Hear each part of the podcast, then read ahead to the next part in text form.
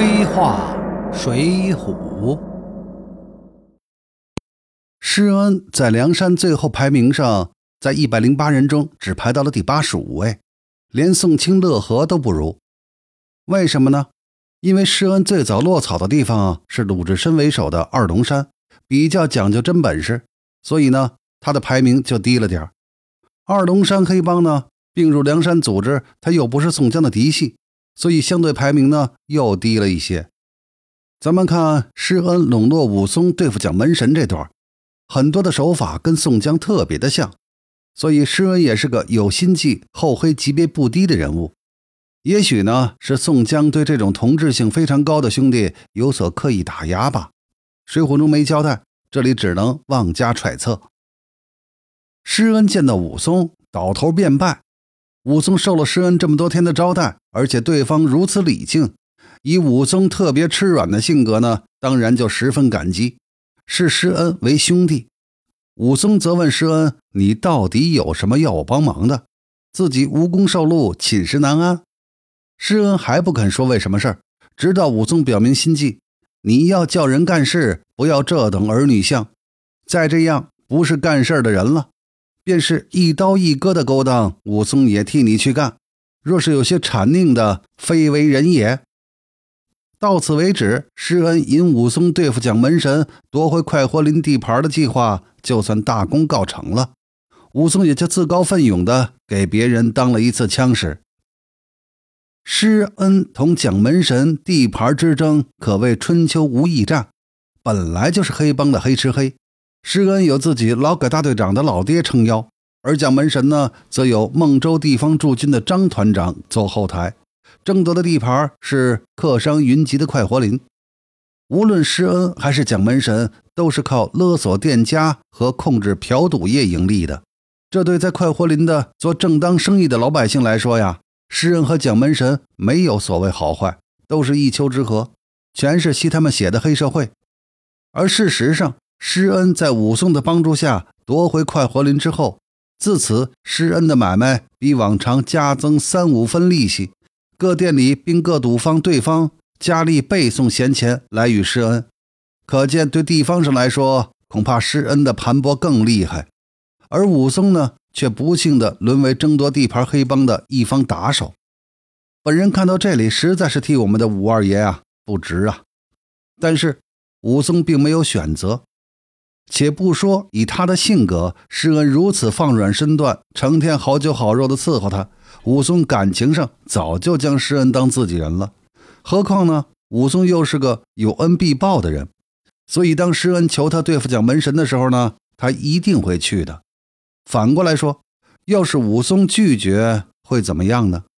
别说再有好酒好肉好招待了，恐怕施恩呢就会立刻变脸，记上的一百杀威棒啊！恐怕马上就会给补上，甚至盆吊土布袋这种法子也会很快的被用上。武松最终估计也是难逃一死啊！施恩能在老爸的劳改队内笼络这么多亡命之徒，光靠给人好处恐怕是不行。更重要的，呃，也是更有威慑力的，恐怕还是劳改大队长手上那个合法伤害治下囚徒的能力，所以才能恩威并施，让人卖命。再换一个角度看，如果张团长抢先一步先怀柔了武松，会如何呢？这种可能性虽然不大，但还是存在的。比如后来张团长就请孟州地区武警张总队长从劳改队中将武松给提到了武警总队。要是张团长了解到武松的价值，或者蒋门神也想结交武松，毕竟打虎英雄的名字名声在外嘛。他如果先把武松接走后，然后好酒好肉的招待一番，恐怕就是施恩被杀，武松和蒋门神上梁山了。咱们再设想一下，施恩同蒋门神的仇，无非就是争地盘。